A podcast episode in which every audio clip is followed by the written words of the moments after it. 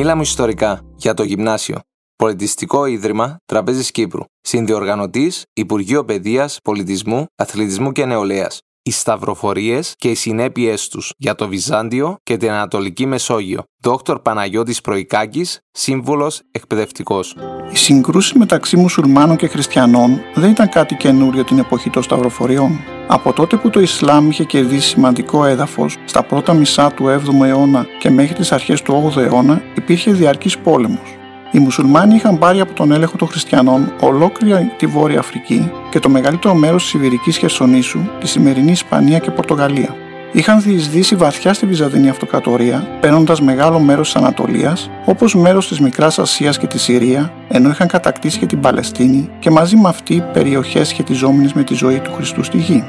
Η σταυροφορία με την ευρύτερη έννοια του όρου, ως πόλεμος δηλαδή εναντίον των απίστων, ξεκίνησε το 614 μετά Χριστόν με τον αυτοκράτορα Ηράκλειο όταν οι Πέρσες κατέλαβαν τα Ιεροσόλυμα και άρπαξαν τον Τίμιο Σταυρό. Με τη στενή έννοια, σταυροφορία ήταν η εκστρατεία χριστιανών της Δύσης κατά των απίστων κατόπιν έγκρισης του Πάπα, με κύριο σκοπό την απελευθέρωση των Αγίων Τόπων. Η κατάρρευση της Βυζαντινή Αυτοκρατορίας μετά τη μάχη στο Ματζικέ το 1071 και η αποδεδειγμένη αδυναμία του Βυζαντίου να αντιδράσει στη συνεχιζόμενη προέλαση των Σελτζούκων Τούρκων στη Μικρά Ασία και των Αράβων στη Μέση Ανατολή, δημιούργησαν στη Δύση την πεποίθηση πως τα δυτικά έθνη, όπως οι Άγγλοι, οι Φράγκοι, οι Γερμανοί, έπρεπε να επέμβουν για να σώσουν τον χριστιανισμό στην Ευρώπη που βρισκόταν κάτω από άμεση απειλή. Έτσι, στις 27 Νοεμβρίου του 1095, δέκατη μέρα της Συνόδου του Κλερμόν Φεράν, ο Πάπας Ουρβανός ο δεύτερος κάλεσε όλη τη χριστιανοσύνη σε συναγερμό για την υπεράσπιση της πίστης που την απειλούσε η καινούρια μουσουλμανική εισβολή στους Αγίους Τόπους. Η κραυγή «Το θέλει ο Θεός» που ακούστηκε από τους συμμετέχοντες και επαναλήφθηκε από τον Πάπα Ρουβανό το δεύτερο, έδωσε το σύνθημα για την απαρχή μιας σύγκρουσης που θα διαρκούσε τουλάχιστον δύο αιώνες. Η έκκληση αυτή του Πάπα βρήκε συντριπτική απήχηση αφού οι πολεμιστές θα μπορούσαν πλέον να συνδυάσουν ένα ιερό προσκύνημα με έναν ιερό πόλεμο. Είναι όμως βέβαιο ότι η φημολογία για επιθέσεις και σφαγές προσκυνητών από τους Άραβες και τους Τούρκους, αλλά και η κατάληψη από το Ισλάμ πολλών τοποθεσιών με ιδιαίτερη θρησκευτική σημασία για τους χριστιανούς, οδήγησαν στην έξαρση του ζήλου σταυροφόρων ώστε να περιέρθουν εκ νέου τα Ιεροσόλυμα και οι Άγιοι τόποι κάτω από χριστιανική κυριαρχία. Παράλληλα, τα οικονομικά προβλήματα της δύσης εξαιτίας της αύξησης του πληθυσμού σε περιοχές όπως η Ιταλία, η πείνα και οι επιδημίες οδήγησαν μεγάλους αριθμούς υποτών και φτωχών προσκυνητών να πορευτούν προς τους Αγίους Τόπους.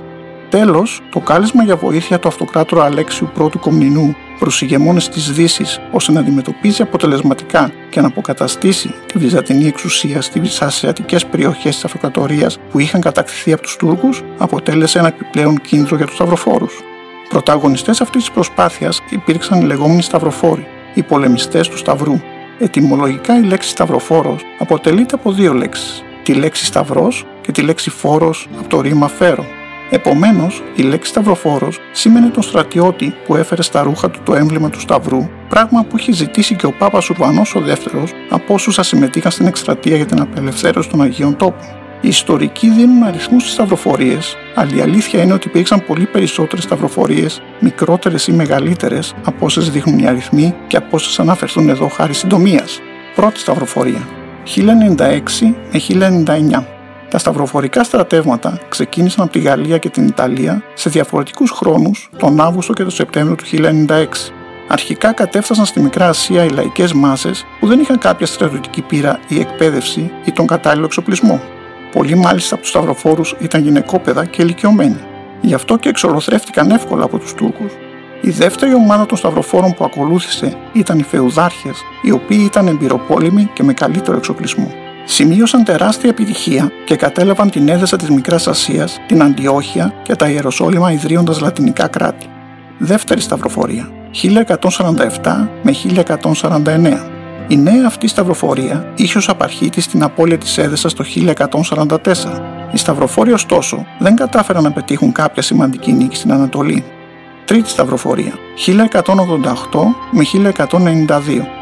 Η ανάληψη της εξουσίας στον αραβικό κόσμο το 1174 από τον Σαλαντίν, πρώτο σουλτάνο της Αιγύπτου και της Συρίας, ο οποίος ένωσε τα αραβικά κράτη από την Ιεμένη και τη Συρία μέχρι την Αίγυπτο και τη Βόρεια Αφρική έφερε σε δύσκολη θέση τους σταυροφόρους, οδηγώντας την ανάγκη για νέες σταυροφορικές εκστρατείες προς αντιμετώπιση των επιθέσεων εναντίον της χριστιανοσύνης ή την ανάκτηση απολεσθέντων εδαφών. Έτσι, η φιλοσοφία των σταυροφοριών προσαρμόστηκε στη δυτική θεωρία του δίκαιου πολέμου όπως αυτή είχε διατυπωθεί αιώνες προηγουμένως από τον Άγιο Αυγουστίνο. Όταν το 1187 οι μουσουλμάνοι κατέλαβαν την Ιερουσαλήμ και το μεγαλύτερο μέρος των περιοχών που κατήχαν οι Δυτικοί, η χριστιανική Ευρώπη ανταποκρίθηκε οργανώνοντας μια νέα σταυροφορία την Τρίτη. Τα επιτέγματα όμως των σταυροφόρων κατά την Τρίτη σταυροφορία υπήρξαν περιορισμένα. Οι σταυροφόροι κατόρθωσαν να επαναφέρουν τη χριστιανική διοίκηση σε μεγάλο μέρος των Σύρο-Παλαιστινιακών ακτών, αλλά η Αγία Πόλη και οι υπόλοιποι Άγιοι τόποι παρέμειναν στα χέρια των μουσουλμάνων. Το σημαντικότερο επίτευγμα αυτής της αυροφορίας σημειώθηκε το 1191 με την κατάκτηση της Κύπρου από τον Ριχάρδο τον Λεοντόκαρδο, βασιλιά της Αγγλίας και την εγκαθίδρυση στο νησί Λατινικής Κυριαρχίας η οποία θα κρατούσε μέχρι το 1571. Αν και η Κύπρος φαίνεται να ευημερούσε αυτή την εποχή, η κυβέρνηση της Κωνσταντινούπολης δεν είχε πλέον τη δυνατότητα να την υπερασπιστεί. Το 1184, λίγο πριν από την κατάκτηση της Κύπρου από τον Ριχάρδο, ο Ισαάκιος Δούκας Κομνηνός, μέλος της αυτοκρατορικής οικογένειας, κατέλαβε την εξουσία στο νησί και αυτονακηρύχθηκε αυτοκράτορας. Σύμφωνα μάλιστα με τον Έλληνα ιστορικό Νικήτα Χωνιάτη, πλαστογράφησε σε επιστολή διορισμού του ως κυβερνήτη της Κύπρου. Η περίπτωση της Κύπρου ήταν σημαντική καθώς το νησί ήταν βυζαντινή επαρχία και κατοικούνταν από Έλληνες χριστιανούς και όχι από μουσουλμάνους κατακτητές. Ο Ριχάρδος πήρε τον Σταυροφορικό Όρκο τον Νοέμβριο του 1189 και τον Ιούνιο του 1190 ξεκίνησε για τους Αγίους Τόπους με ενδιάμεσο σταθμό της Σικελία. Τον Απρίλιο του 1191 συνάντησε ισχυρές καταιγίδες και ο ίδιος με μεγάλο μέρος του στόλου του έφτασε στη Ρόδο, ενώ τα πλοία στα οποία επέβαιναν η αραβωνιαστικιά του και οι αδερφοί του κατέπλευσαν στη Λεμεσό. Λίγο αργότερα έπλευσε προς την Κύπρο και ο ίδιος ο Ριχάρδος με το κύριο μέρος του στόλου. Ο ίδιος γράφει σε επιστολή του για την κατάκτηση της Κύπρου. Καθώς συνεχίζαμε το ταξίδι για το προσκύνημά μας, εκτραπήκαμε από την πορεία μας και φτάσαμε στην Κύπρο, όπου ελπίζαμε να βρούμε καταφύγιο και ειδικά εκείνοι από εμάς που είχαν ναυαγήσει.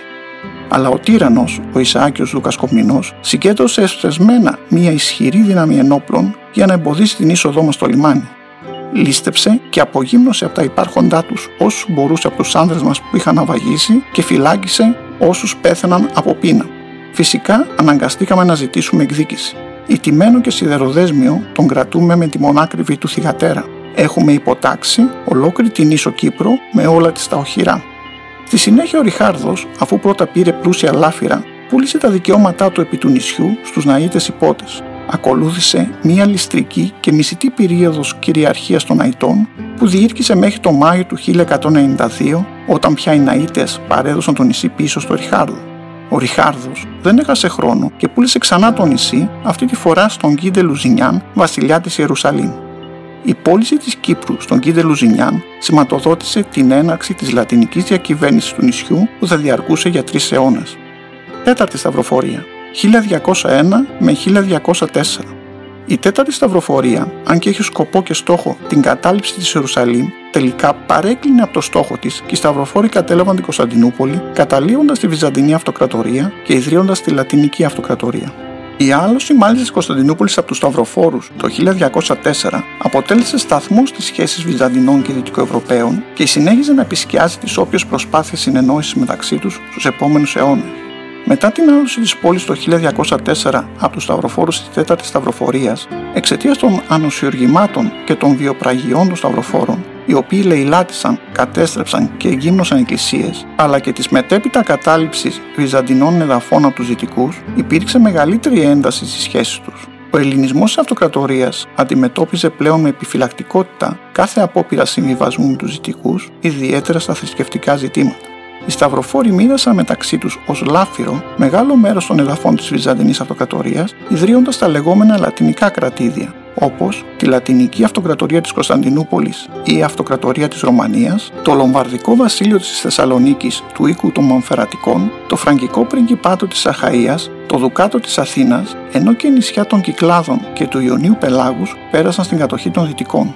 Την ίδια περίοδο, ωστόσο, ιδρύονται και βυζαντινά κρατήδια στο χώρο της πρώην Βυζαντινής Αυτοκρατορίας ως αντιστάθμισμα στη Λατινοκρατία και ως αποτέλεσμα των τάσεων απομάκρυνσης της Βυζαντινής Αριστοκρατίας από την Κωνσταντινούπολη.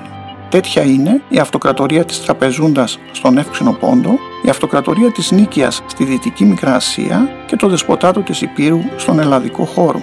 Όσο αφορά τέλος τι συνέπειε των σταυροφοριών, το βέβαιο είναι πως κατάφεραν να αποδυναμώσουν ανεπανόρθωτα τη Βυζαντινή Αυτοκρατορία, απομακρύνοντάς την από το διεθνές διπλωματικό σκηνικό και επιταχύνοντας την οριστική πτώση της το 1453. Ταυτόχρονα, οι σταυροφορίες αποτελούν ένα ακόμη ιστορικό επεισόδιο εμπνευσμένο από τη διαμάχη Ορθοδοξίας και Ρωμαιοκαθολικισμού, στο οποίο ενεπλάγησαν διάφορα έθνη με διαφορετικά πολιτισμικά χαρακτηριστικά. Παρά τις συγκρούσεις όμως, συνέβαλαν αποφασιστικά στην ανάπτυξη του εμπορίου μεταξύ του χριστιανικού και του μουσουλμανικού χώρου, στη γόνιμη ανταλλαγή ιδεών μέσα από τη μετακίνηση πληθυσμών και στην ανάπτυξη της τέχνης του πολέμου. Παράλληλα, μέσα από την ανάδειξη δυτικών και ανατολικών στοιχείων ως προς τα ήθη, τα έθιμα, την τεχνολογία, την ομοθεσία, τις τέχνες και τα γράμματα, οδήγησαν στο πρώτο ευρείας κλίμακας πείραμα συνύπαρξης όχι μόνο διαφορετικών πολιτισμών, αλλά και διαφορετικών κυρίαρχων θρησκειών. Είναι φυσικό, βλέποντάς τις από απόσταση, να διακρίνει κανείς διαφορετικές εικόνες. Αυτό το σύνολο των εικόνων αποτελεί και τον μύθο των σταυροφοριών.